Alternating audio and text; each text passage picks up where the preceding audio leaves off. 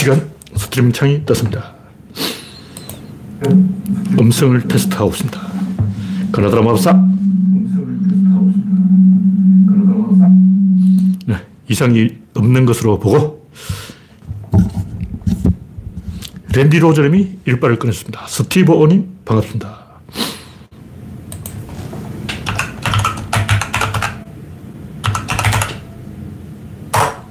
박신타마니님, 난나님 어서오세요. 오늘은 5월 7일 일요일입니다. 실시간 스트리밍 방송은 화요일, 목요일, 일요일 주 3회 실시됩니다. 박미희님, 정국수님, 어서오세요. 현재 12명이 시청입니다. 구독자는 3,030명입니다. 최근에 방송 시청률 조금 저조했다가 다시 회복될 기미를 조금 보이고 있어요. 근데 윤석열이 끝장나야 이게 방송이 회복되지. 윤석열이 버티고 있는 한, 음, 뭐, 별로 기다릴 게 없죠. 이 고통의 4월을 잔인한 봄을 견뎌야 됩니다. 정국수님, 이영수님, 어서오세요. 그레이스방님, 반갑습니다.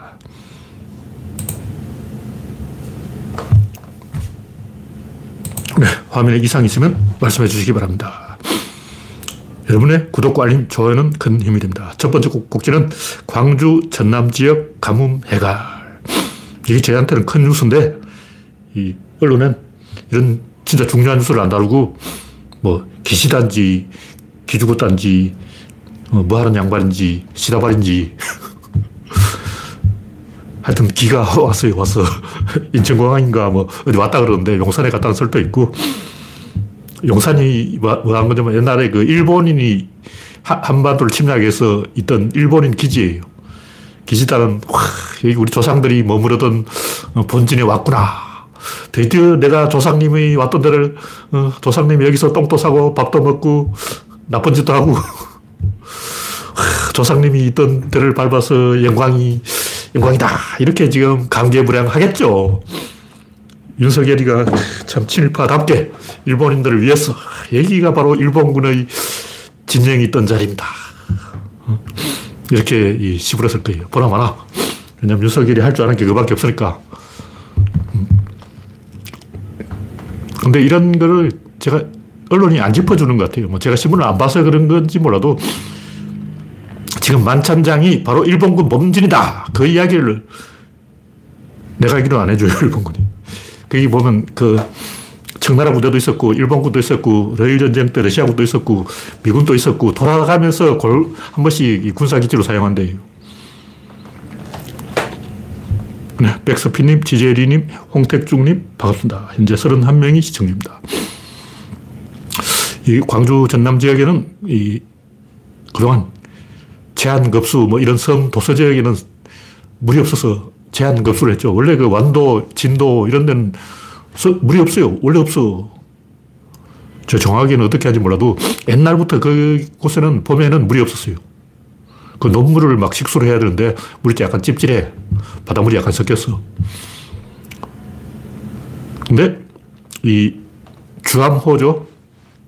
동복댐 있고 주, 주암댐이 있는데 주암댐 저수율이 17.6%까지 3월달에 내려갔어요. 근데 4월달에 70mm 비가 와서 20mm까지 3% 회복됐다가 이번에 140mm. 왜냐하면 이 주암호 상류가 보성강이에요. 보성강이 해안에 붙어 있어. 그러니까 바닷가에서 물이 북쪽으로 흐르는 거예요. 산 하나 넘어가면 해안 지역에 산이 있고 그 산 하나 넘어가면 거기서부터 물이, 물이 북쪽으로 흘러서 다시 섬진강으로 들어가는데 주암호가 거기 있죠. 거기 내가 볼 때 그 주암호 상류가 되는 보성강일 때는 비가 거의 한 200mm 온 것 같아요. 근데 보성 주암댐 거기에는 140mm 정도 비가 왔는데 보니까 한 30mm까지는 흔적이 없고 30mm 이상 비가 오면 10mm당 1%씩 올라가는 것 같아요. 대충 다른 데는 또 비슷할 거예요. 전국적으로 이 가뭄이 있는 지역은 대충 그 저수위가 한 30% 보령 때도 한 30%돼 있어 지금. 보, 보령 지역에도 이 가뭄이 상당히 심각한 것 같아요. 근데 30%면 간당간당하지만 아직 버틸 수 있는 수위다.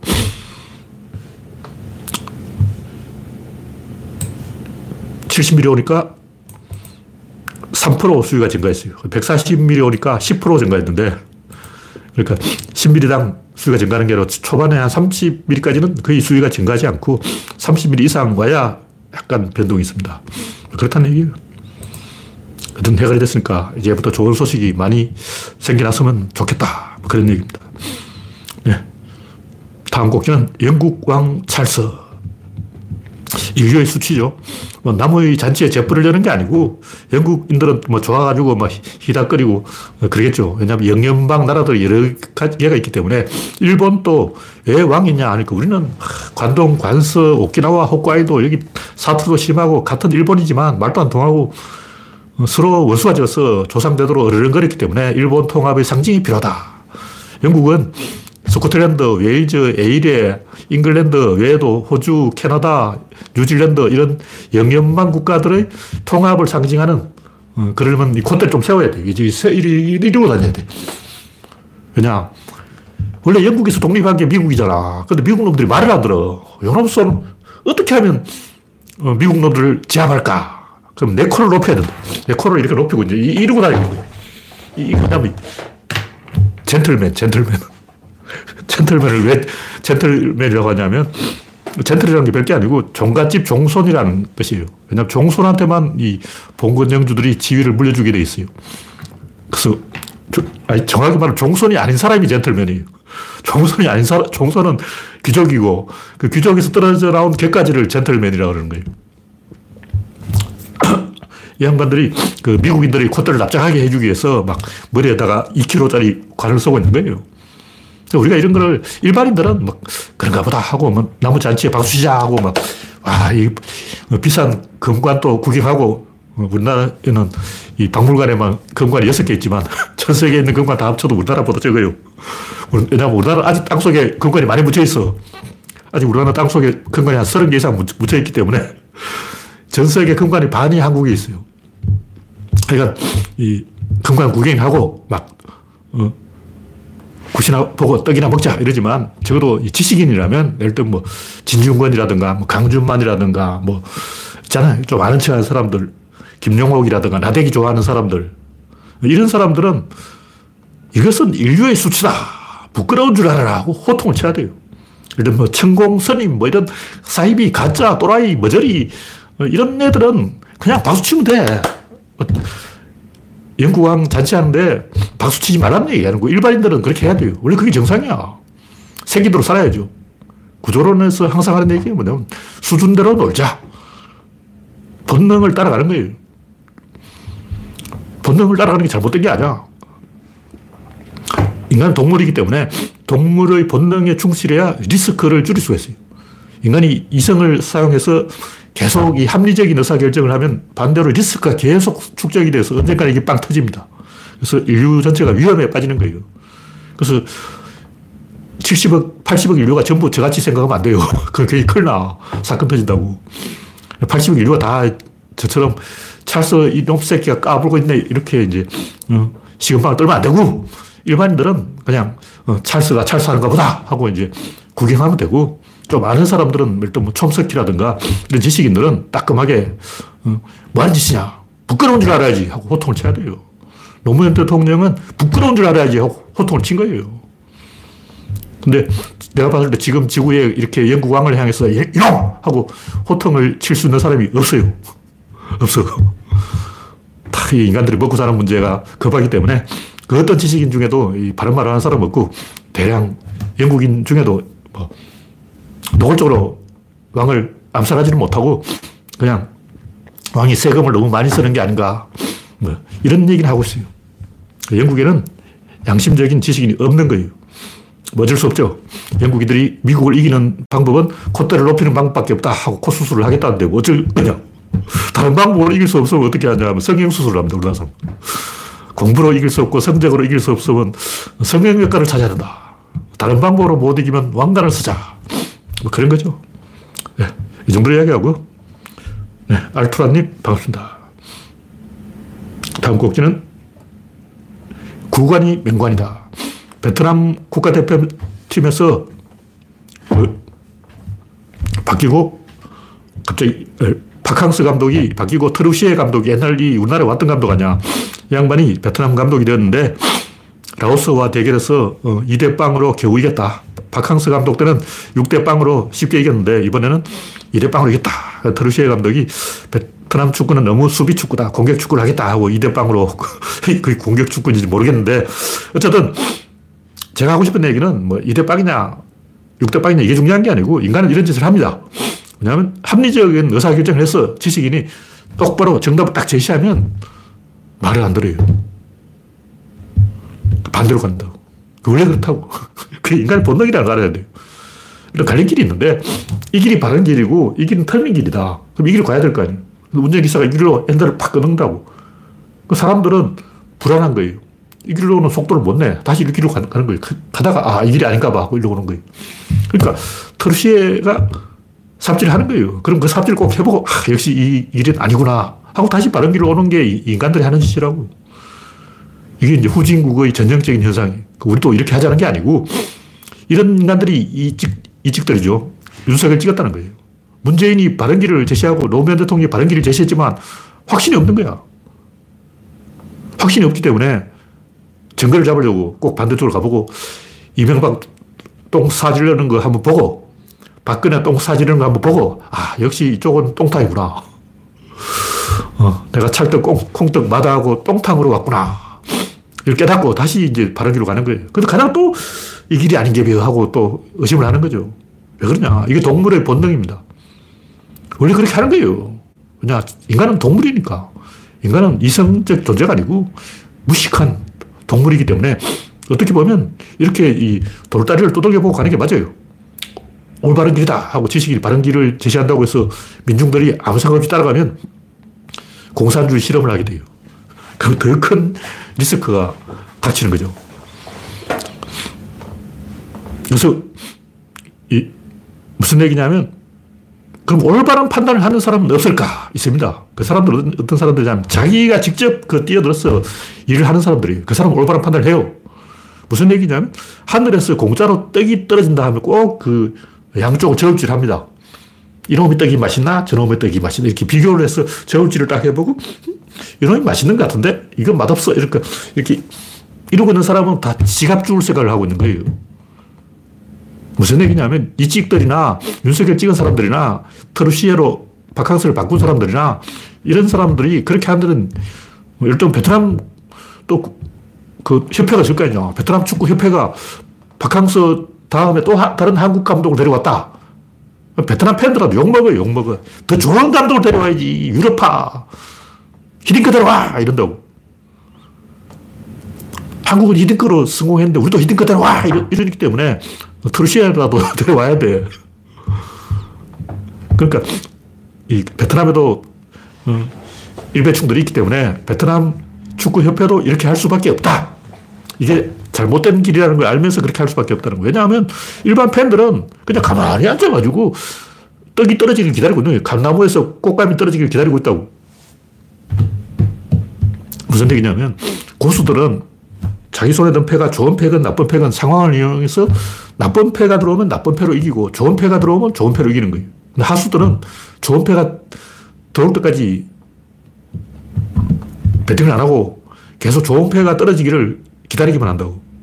그러니까 문재인 떡은 먹을 만큼 먹었고 이제 윤석열 떡이 더 좋을지 몰라.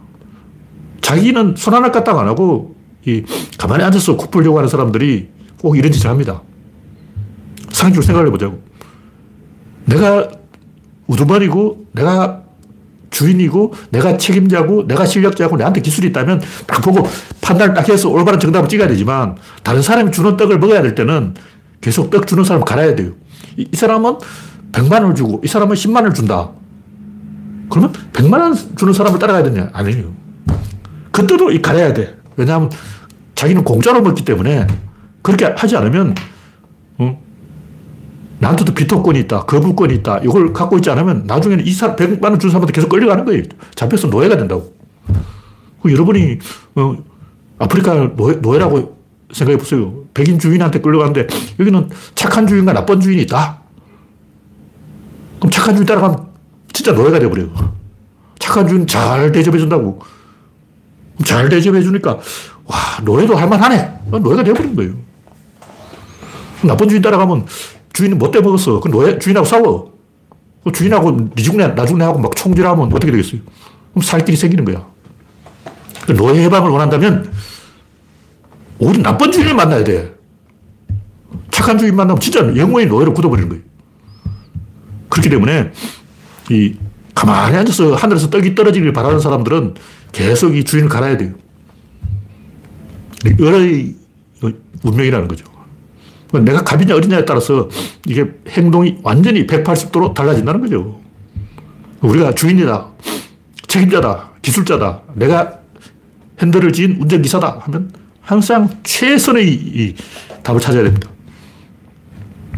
나쁘면 나쁜 대로 대응 방법이 있고 좋으면 좋은 대로 대응 방법이 있는 거예요. 제가 뭐 축구 이야기 나올 때마다 하는데 지금 우리 국가 대표팀 실력이, 실력이 떨어진다. 그럼 떨어지면 떨어지는 대로 또 하는 방법이 있어요. 실력이 올라갔다. 그럼 올라간, 올라간 대로 하는 방법이 있다고. 실력이 좀 좋아졌으면 선수한테 맡기면 되고, 실력이 좀 떨어져 있으면 체력 단련을 해서 몸방을 해야 되는 거예요. 몸으로 때워야 되는 거예요. 그러니까 상황에 맞는 전략이 있다고. 근데 이거는 자기가 핸들을 잡은 사람 입장이고, 가만히 앉아서 하늘에서 떨어지는 떡을 주워 먹는 사람은 계속 바꿔야 돼요. 아무리 올바른 길이라도 바꿔야 돼. 그렇지 않으면 함정에 빠집니다. 이걸 아는 거예요. 인간의 무의식이 이렇게 나쁜 선택을 하도록 압박을 하는 거죠. 그래서 인간들은 항상 이 나쁜 선택을 한다. 그 이유는 자기가 어리기 때문이다. 예를 이 직들을 보면 20, 30대가 많아요. 왜 20, 30대가 윤석열 찍었을까? 이 사람들 어리야, 얼. 30, 40대는 우리 사회의 갑이라고. 30, 40대는 뭐 과장, 부장 돼가지고 막 외제차 몰고 막 골프장 드나들고 에헴 하고 막 이런 사람들은 이재명 찍었어요. 근데 20, 30대는 어리야. 우리 사회에서 막, 어, 대학 다닌다고 학자금 빚만 잔뜩 있고 군대 2년 갔다 와야 되고 여성들은 또 성차별로 고생하고 이래저래 치이는 거 이래 치이고 저래 치이고 어리니까 윤석을 찍어버린 거야. 원래 그렇게 합니다. 그런 얘기죠. 네, 다음 곡지는 윤석열 1년 지지율 4년 전과 똑같아. 4년 전에 여론조사 해보니까 문재인 지지한다. 여당 지지가 47%, 야당 지지가 37%. 근데 지금은 딱 뒤집어져가 여당 지지가 37, 야당 지지가 49. 그 차이가 없어요. 근데 어, 여당과 야당 순서만 바뀌었어. 발표 순서가 지금은 37대 49, 그때는 47대 37. 그러니까 여야만 바뀌었을 뿐이지 조금 이제 야당 지지율 올라갔다는 거 빼놓고는 4년 전하고 똑같다는 거죠. 근데 4년 전에는 안철수가 있었기 때문에 이 국힘당 희망이 있었어. 우리는 안철수, 안철수만 잘 이용하면 문재인을 바보 만들고 선거에 이길 수 있다. 이 4년 전이죠. 지금은 안철수도 없고 방법이 없어. 그러니까 민주당을 분열시킬 방법이 없는 거예요. 그런 상태에서 이 국힘당은 이미 분열돼 있어요. 게임 끝났어요. 왜냐면 공천 문제 이거는 목숨 걸는 사생결단이에요. 지금 지역구 벌써 장난 아니에요. 막 수, 나한테 내 귀에까지 막 소리가 들리고 있어. 정치에 관심 없는 제 귀에까지 이 소리가 들린다는 것은 지금 밑바닥에서는 부글부글 끓고 있다. 누가 공천하냐에 따라서 다 지금 눈에 불을 켜고 막 칼 들고 다니고 있다. 어, 사생결단 나온다. 분열된다. 이런 얘기죠. 네, 다음 꼭지는 조계종 산적단. 사찰 문화재 관람료를 국가에서 대신 내준다. 이게 무슨 말인지 정확히 모르겠어요. 등산객 한 명당 국가에서 돈을 준다는 건지 아니면 그냥 문화재 보수 비용을 준다는 건지 그건 잘 모르겠는데 이승만 때 사찰 땅은 토지 계획에서 빼줬어요. 종교 용지라고 빼준 건데 토지 계획, 토지 계획에서 빼주니까 은혜를 원수로 갚은 거죠. 다시 토지 계획을 해야 돼. 왜 절이 그렇게 많은 땅을 갖고 있냐고. 그 지 땅이라는 거, 그 조선시대에 그걸 인정할 수 있냐고. 조선시대 할머니들이 주로 과부들이 돌아가시면서 재산을 상속할 상속자가 없으면 절에다 상속해버려요. 그러니까 조계종 땅이 많은 이유가 어, 주로 할머니들이 절에 상속을 해서 그런 거예요. 근데 그 조선시대 일은, 이를 가지고 어, 일제강점기를 거치면서 다 무효가 됐잖아요. 6.25 전쟁을 거치면서 대한민국이 다 초토화가 됐는데 어, 니, 니꺼 내꺼 어디냐고 다 없어졌지. 그래서 토지개혁을 해서 다시 제, 원점에서 새로 시작하는 건데 어, 사찰이 그렇게 많은 토지를 소유하고 있다는 것은 어, 말도 안 되는 거예요. 하여튼 이 파괴성 자성이 모자, 빵모자 쓰고 다니잖아요. 수염도 기르고. 원래 스님은 수염도 깎아, 기르면 안 되고 머리도 빡빡 깎아야 되는데 이 양반은 머리도 기르고 아마 술집에 드나들려고 그러는지 모르겠는데 정확히 이유는 모르겠어요. 머리 기르는 이유가 편장에서 술집에 드나들려고 그러는 게 아닐까 이런 의심이 있어요. 자성이 정청래를 협박해가지고 민주당 협박해서 윤석열 당선시켜준 거 아니에요. 그러니까 파괴성 자성이 이 0.7%를 움직여서 윤석열이 당선된 거예요. 그리고 그때 그 정청래가 말실수했다고 그걸 꼬투리 잡아서 어, 조계종 산적 맞잖아. 산적이잖아. 국민을 협박한 거 아니야. 우리는 이걸 기억하고 있다. 어, 수시로 이 말을 꺼내서 조계종을 어, 씹어야 돼요. 원래 힘이 있으면 나쁜 짓을 하기 때문에 저놈들 힘이 있기 때문에 100% 다음 총선에 또 개입합니다. 조계종은 어떤 꼬투리를 잡아서도 개입합니다. 미리 미리 우리가 물타기를 해놓는 수밖에 없다. 그런 얘기죠. 네, 우주 최강님, 이상훈님, 반갑습니다. 종교 집단 다 그렇죠. 네, 다음 곡지는 교육이 전부다. 뭐 촘스키가 스페인 내전기에 프랑코의 학살을 스페인 사람들이 모르고 있다. 뭐 이런 얘기를 했는데 뭐 뒤늦게 2000년대 이후에 그막 어, 사망자 매장 집단 매장기 발굴하고 유, 해 발굴 뭐 이런 거 했다 그러는데 제가 하고 싶은 얘기는 뭐냐면 태양호가 왜 저러나 북한에서 그렇게 배웠어요. 일본인들 왜 그럴까? 그렇게 배웠어. 중국인들 왜 그럴까? 그렇게 배웠어. 이준석은 왜 그러냐? 그렇게 배운 거예요. 이명박근혜. 이미 이, 그렇게 배워버리면 이미 세, 세뇌가 되어버리면 게임 끝이야. 그러니까 태형호가 북한에서 남한테 내려왔는데 어릴 때 북한에서 배운 거 아니야. 근데 이 양반이 자본주의를 찾아온 거지 민주주의를 찾아온 게 아니에요. 왜냐하면 민주주의는 고도로 훈련돼야 하는 거지 북한 사람은 절대 못합니다. 그러니까 북한에서 왔다고 해서 자본주의 교육만 하지 국정원에서 민주주의 교육을 하냐고 안 하지. 민주주의는 하루 이틀 가르쳐서 되는 게 아니에요. 뭐 여러 번 얘기했지만 북한에서 집단 탈북한 사람들한테 북으로 가고 싶냐, 남으로 가고 싶냐, 이 질문을 하는 것은 아무 의미가 없어요. 왜냐하면 원래 공산당은 생각을 하면 안 돼요. 생각은 김정은이 하고 일반 국민들은 김정은한테 충성을 하는 거예요. 생각을 하면 안 되는데 이 생각이 뭐냐? 이런 질문을 하는 것은 아무런 의미가 없는 거죠. 생각이 없는데 생각하면 죽어요. 생각하면 안 되는 사회에서 뭐, 당신 생각은 뭡니까? 그런 게 있을 리가 없죠. 배운 대로 하는 거예요. 혐한을 하는 이유, 혐중을 하는 이유, 다 그렇게 배워서 그렇다. 주변 영향을 받아서 그렇다. 그런 건 잘 안 변한다. 우리가 잘 하려면 지금이라도 교육을 잘하는 수밖에 없어요. 이 직들이 왜 저기 찍냐. 이명박근혜한테 그렇게 배운 거예요. 우리가 후손들을 잘 가르치는 수밖에 없습니다. 네, 다음 곡지는 5cm의 절망. 뭐, 경주 열암곡에 있는 마애불이 2007년에 발견되는데 15년 동안 아직 세우지도 못하고 있는 것은 제가 볼 때 이는 국가의 수치라고 봅니다. 창피한 거예요. 가끔 뭐 문화재는 자빠진 대로 그냥 놔둬야 된다 이런 개소리 한 사람도 있는데 진짜 한심한 사람들이 불교 신도의 고통을 생각해 봐야지. 부처님이 쓰러지면 안 돼요. 옛날 그 조선시대, 신라시대의 모든 불상에는 지붕이 있어요. 경주 남산에 가보라고. 그냥 불상이 방치되는 경우는 절대로 없습니다. 제대로 복원하려면 경주 남산에 있는 모든 불상에 지붕을 만들어야 되는 거예요. 지붕 없는 불상은 불교 신도 입장에서는 맞아 죽을 중죄죠. 불상이 비를 맞으면 안 되는 거예요. 그런, 데도 불상이 엎어진 상태에서 나오야 된다. 이건 진짜 인간의 감정을 무시하는 사이코패스의 생각이 아닌가. 사이코패스니까 그런 소리 하는 거예요. 사람을 모욕하면 화가 나는 게 맞습니다. 그래, 모욕해놓고, 아, 그냥 말을 했을 뿐인데 왜 그러냐, 내가 때렸냐, 뭐 이렇게 하는 사람이 있어요. 때로는 말이 이 주먹질보다 더 나쁠 수도 있는 거예요. 하여튼 제가 봤을 때이 경주 열합, 열암곡 불상은 무게가 한 70톤 되는 걸로 알고 있는데 작기로 넣으면 됩니다. 그냥 살살 넣으면 돼요. 근데 이제 요만큼으로 훼손되면 시비하는 인간들이 나타나기 때문에 공무원들이 겁이 나서 못, 못 하는 거죠. 내가 하겠다고 나섰다가 어떻게든 꼬투리를 잡히고 터집을 잡힌단 말이에요. 왜냐면 그걸 들 수는 있는데 어디에 놓을 것인가. 어. 이것도 문제가 있어요. 그럼 기단을 만들어야 되는데 그걸 시멘트로 만들 것인가 돌로 만들 것인가 땅을 깎을 것인가 땅을 깎음 땅을 깎는 과정에서 훼손되지 않는가 이런 온갖 꼬투리 꼬투리 잡으려면 300개라도 잡을 수가 있기 때문에 그게 공무원들은 그게 겁이 나서 못하는 거예요. 경주시장이 제대로 정신머리가 있다면 총대를 메고 내가 돌을 맞을게. 잘못되면 내가 책임질게 하고 세우는 게 정, 정답이죠. 그래서 세우는 과정에서 조금 끊기면 욕먹고 그걸 끝내야죠. 욕먹을 일을 하면 욕을 먹어야지.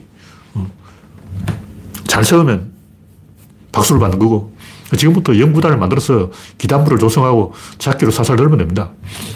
그걸 못 세운다는 건 말도 안 되는 거예요. 네, 다음 곡기는 모나리자의 진실. 1911년에 이 모나리자가 도난당했다가 2년 3개월 만에 이 되찾았는데 제가 하고 싶은 얘기는 이 머피 법칙. 일어날 일은 이런다. 보통 우리가 말하는 머피 법칙은 농담을 하는 얘기고 여긴 진짜 머피 법칙. 다시 말해서 모나리자를 훔쳐간 진짜 이유는 훔쳐갈 수 있을 정도로 박물관 경비가 허술했기 때문에 그런 거예요. 그러니까 모나리 관람 시간 끝나고 아니 그 청소 도구 하면서 딱 숨어 있다가 관람 시간이 끝나고 청소 도구 하면서 싹 나와서 싹 뜯어가지고 계단에다가 액자는 버리고 모나리자는 자기 옷 속에 딱 감췄다가 아침에 이제 문 열 때 설거머니 나가버린 거죠. 그 왜 그러냐 하면 자기가 그 모나리자 유리를 갈아주는 유리공이었기 때문에 그걸 할 수 있었던 거예요. 할 수 있으니까 한 거야. 이 양반한테 마이크를 내고 왜 훔쳤습니까? 하고 물으면 아, 이거는 이탈리아 건데 나폴레옹이 훔쳐갔기 때문에 약탈해간 나폴레옹이 약탈해간 문화재를 되찾아왔다. 이게 거짓말이고 사실 나폴레옹이 훔쳐간 게 아니고 프랑스와 1세가 돈 주고 산 거예요.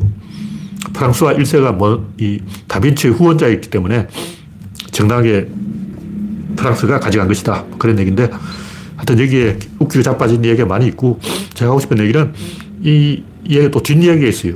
그러니까 발피에로노 후작이라는 사기꾼이 아르헨티나 사람인데 그 양반이 이 범인 빈센초 페루자에게 그림을 훔쳐라고 시키고 자기는 모작 6점 팔아먹었다. 그 모작을 잔뜩 그려놓고 모나리자가 사라졌다 뉴스가 나오자마자 이게 바로 그 모나리자다 하고 팔아먹었다. 이 이야기가 굉장히 그럴듯하게 들리는 거예요. 맞네. 이거다. 완전히 이걸 완벽하게 앞뒤가 악유가 딱 맞잖아. 뭐 이야기가 착착착착착 완전히 막 톱니바퀴가 귀신같이 맞아. 이렇게 말이 정확하게 딱 들어맞으면 그건 거짓말입니다. 원래 이건 잘 안 맞는 게 정상이에요. 무슨 얘기냐면 천안함 음모론이라든가 세월호 음모론이라든가 이 모든 음모론을 들어보면 말이 이게 톱니가 딱 맞아.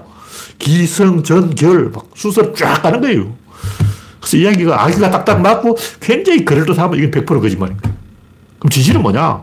원래 모나리자는 유명하지 않았어. 유명하지 않았는데 발피에로는 후작이 왜 모나리자를 그리냐고. 위작을 그린다는 그 그림이 유명하다는 전제로 하는 얘기인데 유명하지 않은데 뭘 그래. 이 사건 때문에 유명해진 거야. 원인과 결과를 뒤집어 놓은 거예요.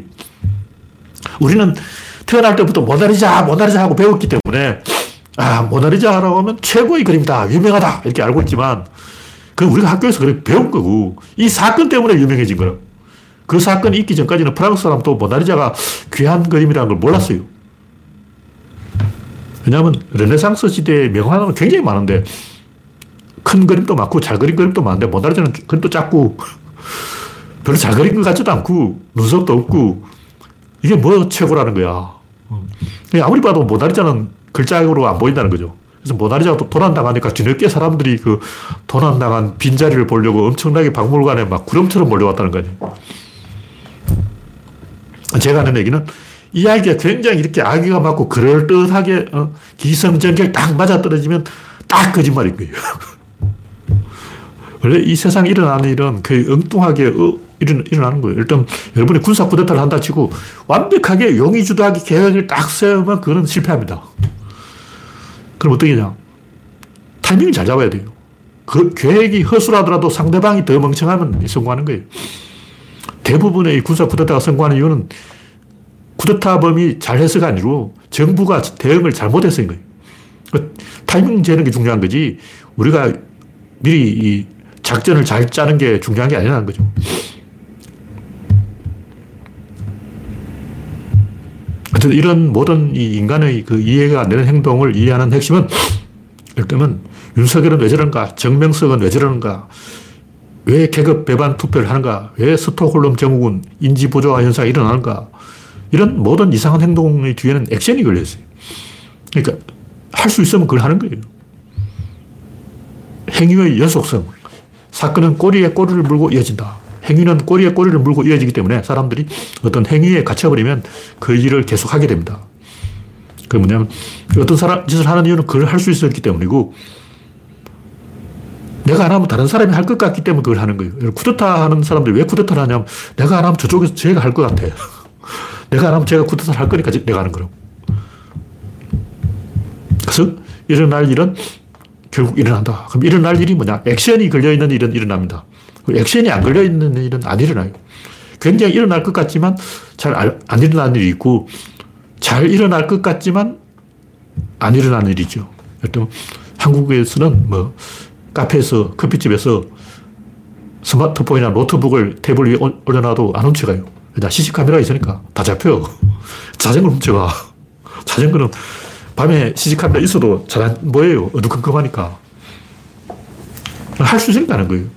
만약 우리나라에 집시가 있다면 그다 훔쳐갔을 거예요. 이 무슨 말이냐면 어떤 의도, 목적, 흉계, 업무, 야망, 이념, 신념 이런 건 다 개소리고 인간을 행동하게 하는 건 호르몬이고 그 호르몬이 나오는 것은 어떤 약점을 봤을 때 호르몬이 나옵니다. 아, 저기가 좀 약하다 싶으면 갑자기 막 흥분을 하고 호르몬이 나오고 저질러 버리는 거예요.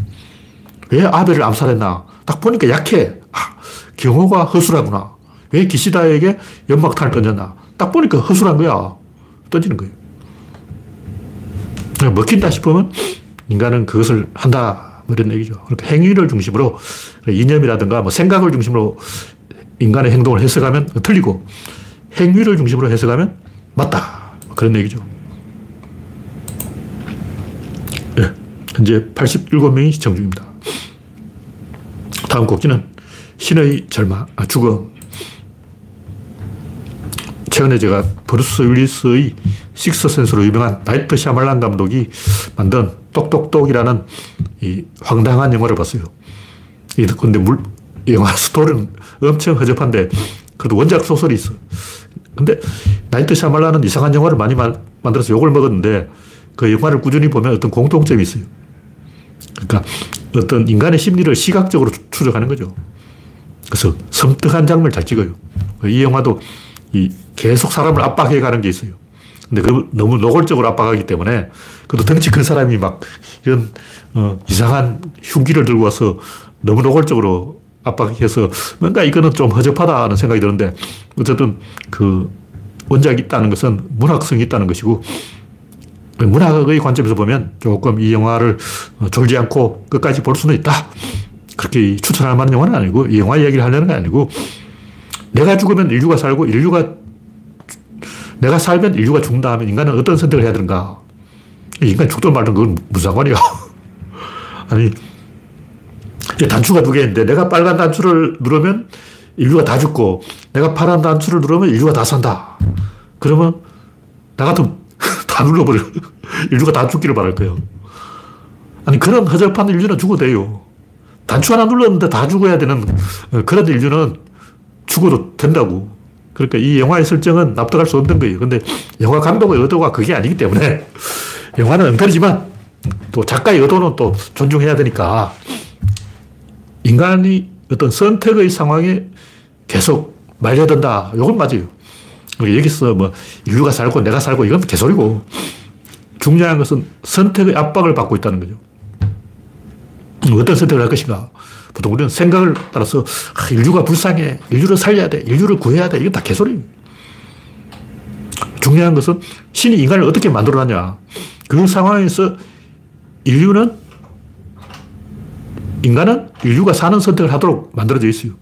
그래서 그 상황에서 무의식에 의해 엄청나게 스트레스를 받기 때문에 결국 이 내가 죽고 인류를 살리는 그런 선택을 합니다. 그렇지 않을 것이다 하고 생각하지만 그건 그냥 보통 사람의 보통 생각이고 여러분도 전쟁터에 내몰리면 용감하게 싸워요. 여론조사를 해보면 전쟁터에 가면 도망칠 것인가 혼자 어, 전우가 다 죽어도 혼자 막 쏠 것인가 설문조사를 하면 90%가 아, 난 도망칠래 그럽니다. 근데 실제 전쟁에 투입해놓으면 열심히 싸워요. 지금 우크라이나 병사들 봐. 엄청 열심히 싸우고 있어요. 그 우크라이나 병사들도 전쟁이 일어나기 전에, 한 10년 전에 설문조사를 해서 전쟁이 나면 여러분은 싸울 거예요? 도망갈 거예요? 그러면 다 도망간다 그래요. 왜냐면 진짜 도망갈 생각이거든. 그건 그냥 현재의 마음이고 실제 전쟁이 터져서 옆에서 전우가 죽고 있으면 도망갈 곳이 없다는 걸 알게 돼요. 이 상황을 내가 빠져나갈 수가 없는 거예요. 어디로 도망갈 거야? 도망 못 갑니다. 전쟁이라는 액션에 잡혀버린 거예요. 여러분이 나는 도망갈 거야 하고 생각하는 것은 여러분이 지금 전쟁을 안 하고 생각하는 거야. 지금 전쟁 안 하고 있잖아. 그러니까 지금 이 상황을 가지고 이야기하는 거예요. 근데 실제 전쟁이 일어났다면 지구 안에서 도망갈 곳이 없어요. 유일하게 도망갈 곳은 천국밖에 없어. 그러니까 결국 여러분도 총을 들고 우크라이나 병사들처럼 용감하게 싸우는 거예요. 그게 인간이다.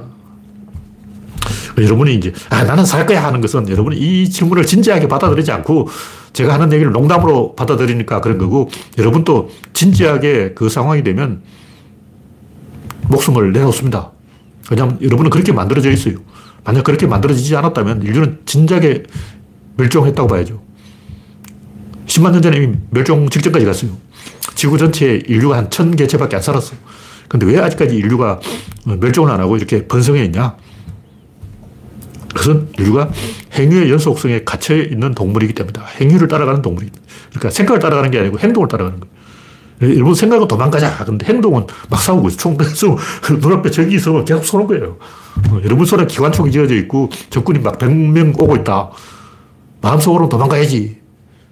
근데 행동은 도망을 못 갑니다. 인간이란 그런 동물이다.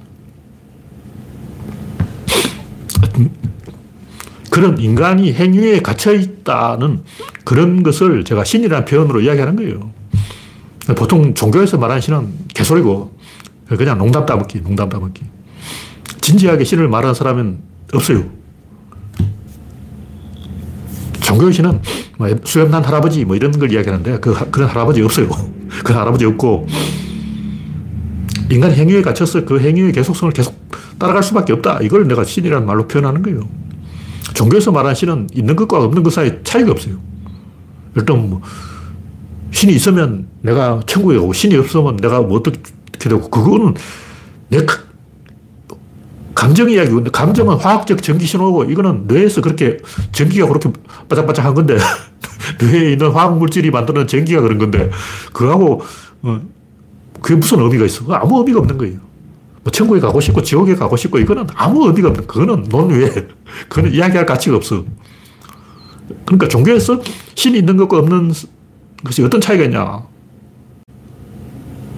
신이 없으면 허무하고 비참한 신이 있으면, 있으면 의미가 있다. 이건 행위의 연속성을 인정할 때는 얘기고 행위의 연속성이 없으면 신이 있거나 없거나 있으면 어떻고 없으면 어떻고 아무 차이가 없는 거예요. 그 결론은 이제 고양이는 집단 생활을 안 하고 개는 집단 생활을 하는데 인간은 개의 후손이라서 뭐 집단 생활을 하는 본능이 있기 때문에 집단 속에 끼어 있으려고 한다. 왜 교회에 가냐? 교회 가면 사람이 많아요. 사람 속에 서 있으려고 그러는 거예요. 양은 양떼 속에 있으려고 그러고 여우는 혼자 다녀요. 근데 늑, 대는 무리를 짓고 다닌다고. 인간은 무리 짓는 본능 때문에 교회에 간다. 이렇게 보면 됩니다. 제 이야기의 결론은 이 행위라는 관점에서 봤을 때 세상이 신의 질문이라면 인간의 삶은 그 신의 질문에 대해 응답하는 거예요. 내가 어떻게 살 것이냐는 신의, 신의 질문에 대해서 내가 그렇게 응답을 한 거예요.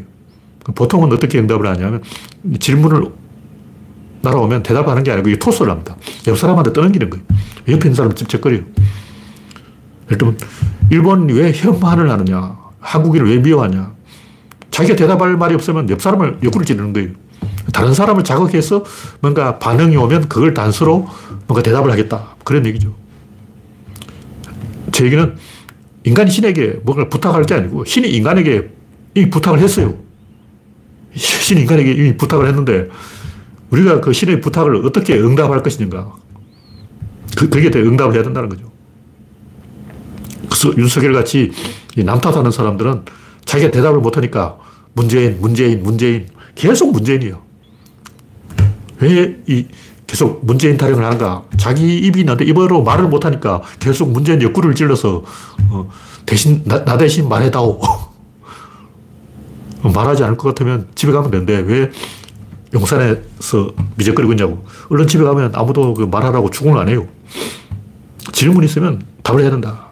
그런 얘기죠. 올바른 사람은 자기 인생으로 정, 답을 하는 것이고 비급한 사람은 다른 사람을 계속 찔러야 된다.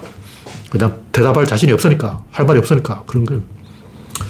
네, 마지막으로 상호 의존성. 이건 내시 균형을 이야기하는 건데 제가 하는 얘기는 내시 균형과 이 경제학에서 말하는 한계 효용 체감의 법칙 그리고 연력학에서 말하는 엔트로피의 법칙 이 세 가지 법칙이 똑같다는 거예요. 똑같아요. 일단 뭐 김성근 감독이 노력을 해야 된다. 노력, 노력, 노력. 근데 노력을 하면 할수록 노력 체감의 법칙이 작용해서 처음 이제 30분 노력하면 10문제를 맞춰요. 다시 1시간을 노, 노력하면 15문제를 맞춰. 그 다시 10시간을 노력하면 100, 100문제를 맞추냐. 그게 아니고 한 문제 더 맞춰야 되는 거예요. 그러니까 처음에는 노력한 만큼 효과 나오는데 어느 정도 이 한계에 도달하면 노력해도 효과 안 나와요. 프로 야구 선수가 옛날에는 뭘 했냐면 러닝을 했어요. 계속 달리기를 하는 거야. 근데 러닝을 어, 조금 하면 체력이 강화되니까 효과 나오는데 어느 정도 선을 넘어버리면 탈진해가지고 더 부진하게 되는 거예요. 더 이상 효과가 없다. 그런 얘기죠. 이게 한계 효용 체감의 법칙, 내시 균형, 엔트로피의 법칙, 이게 전부 똑같은 거예요. 무슨 얘기냐면 어떤 원인이 있고 결과가 있는데 인류가 지금까지 해온 얘기는 결과책이에요. 구조론은 원인책이에요. 원인과 결과 사이에 뭐가 있냐. 그 사이를 연결하는 게 내시균형이라는 거죠. 그러니까 질, 입자, 힘, 운동량, 이게 뭐냐. 다섯 개의 밸런스를 말하는 건데 서로 밸런스를 맞춰서 딱 밸런스가 맞아버리면 이게 내시균형이에요. 그러니까 지, 질의 균형에 도달하면 입자로, 입자의 균형에 도달하면 다시 여기서 힘으로, 힘의 균형에 도달하면 다시 여기서 운동으로, 운동의 균형에 도달하면 다시 양으로 이렇게 다섯 번 이렇게 내려가면서 다섯 번 대칭을 맞추는 거예요. 이게 대칭이 딱 맞는 게 내시 균형이라는 거죠. 이 다섯 번에 걸쳐서 엔트로피가 정대되면서 이 점점점 이 오차가 모순이 의 오차가 줄어들어요. 이게 무슨 얘기냐면 어떤 변화가 일어나는 이유는 모순 때문이고 그 모순이 일어나는 이유는 갭이 있기 때문인데 이 갭이 딱 없어져서 균형에 도달할 때까지 변화가 일어난다는 거죠.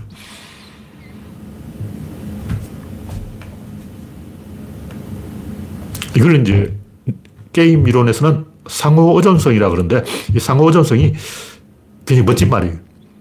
아, 제가 이 말을 듣고 아, 이걸 진작 알았으면 내가 써먹었을 건데 구조론에서 주로 이제 상호작용하는데 상호작용보다 상호 의존성이 더 와닿는 말이라는 거죠. 구조는 얽힘인데 이게 얽히는 거예요. 이게 얽히는데 서로 의존되어 있다. 이게 더 납득이 되잖아. 여당과 야당. 축구라면 일본 팀과 한국 팀. 서로 이 경쟁하는 두 팀은 실험 선수가 서로 삿발을 잡고 상호 의존을 하고 있는 거예요. 근데 이 사이에 갭이 있어. 상호 의존하고 있지만 타이슨과 상대는 갭이 있는 거예요. 근데 이 도박을 하면 내가, 내가 한 번 이기면 이 다음에는 상대가 한 번 이기고 이게 왔다 갔다 하게 돼 있어요.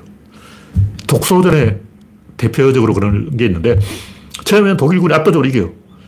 그 다음에는 딱 보고, 어, 독일 놈들이 전차를 이렇게 서는구나. 우리는 전차를 한 대씩 끌고 와서 전, 전차로 뭘 하냐 하면 길목을 딱 지키고 있어요. 독일군이 오면 전차가 더 이상 못 오게 이제 상대방 독일군이 못 오게 딱 길을 막고 있는 거예요. 그럼 독일군이 어떻게 하냐면 대포를 끌고 와서 러시아 그 T-34 전차를 격파해버려요. 그러면 어떻게 하냐. 러시아는 다시 뒤로 물러가서 또 다시 뒤에서 전차를 한 대 끌고 와서 또 길을 딱 막고 있어요. 그럼 또 독일군이 격파해. 그럼 또 뒤에 가서 또 길을 막고 있어. 이걸 계속 반복하고 있는 거예요. 근데 주권부가 딱 보니까, 어, 독일 놈들은 전차를 이렇게 운영 안 하네. 그럼 독일 놈들은 어떻게 전차를 와? 독일 놈들은 전차부들 한꺼번에 확 밀고 들어가는 거예요. 전차를 한 대씩 가지고 길을 막고 있다는 거는 빙신짓이고, 이런 멍청한 짓이야. 그렇게 하지 말고 전차를 열 대를 한꺼번에 딱 숨겨놓고 있다가 적이 달려도 일제히 포위해서 뒤치기를 해야 된다. 배후를 쳐야 된다. 이걸 이제 배운 거예요. 뭐냐. 독일군이 롬멜이 어떤 전술을 쓰면 주코프가 그걸 배우는 거예요. 그럼 이제 모스크바 공방전에는 소련군이 이겨요. 그 다음에는 소련군의 공세를 한다고. 우리 또 배웠으니까 우리 또 롬멜이다 하고 소련군이 또 밀고 들어가. 그러면 이번엔 레제프에서 또 박살이 나는 거야. 또 하르코프 공방전, 스탈리그란트 전투, 이 이야기를 뭐 쿠로스크 공방전까지 한 번은 독일이 이기고, 한 번은 러시아가 이기고, 한 번은 독일이 이기고, 한 번은 러시아가 이거 계속 반복이에요. 왜 그러냐면 서로 이렇게 보고 있는 거야. 아, 러시아 놈들이 이렇게 하고 있다. 우리도 하자. 아, 독일 놈들이 이런 제주를 쓴다. 우리도 하자. 이러기 때문에 한 번은 독일이 이기면 바로 그 이유가 똑같이 러시아가 이기는 이유가 된다는 거죠. 이러면 게임 끝이 안 나는 거예요. 보통 이제 승부가 계속 이어지는 이유가 패자가 승복을 안 해서 그런 거예요. 패자가 졌으면 지지를 쳐야 되는데 지지를 안 치고 아, 상대방이 이런 방법을 썼으니까 나도 그걸로 대갚아주마.